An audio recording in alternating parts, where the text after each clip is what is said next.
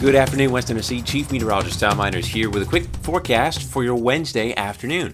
Temperatures are in the 60s area wide, and if it weren't for these clouds, we'd be a little bit warmer, but we're still expecting to come away from the day with highs in the lower 70s in some spots. Southerly winds will help keep temperatures in the lower to middle 50s at the coolest point of the night. In fact, winds could be gusting between 20 and 30 miles per hour overnight, but it'll be dry. Dry weather is still expected tomorrow, too, and most of Friday, but the weekend looks like it'll be very wet, especially on Saturday. Stay with WBBJ 7 Eyewitness News for the latest forecast, including a chance for any strong thunderstorms this weekend. And as always, you can keep up with Storm Team Weather online, too, for more updates.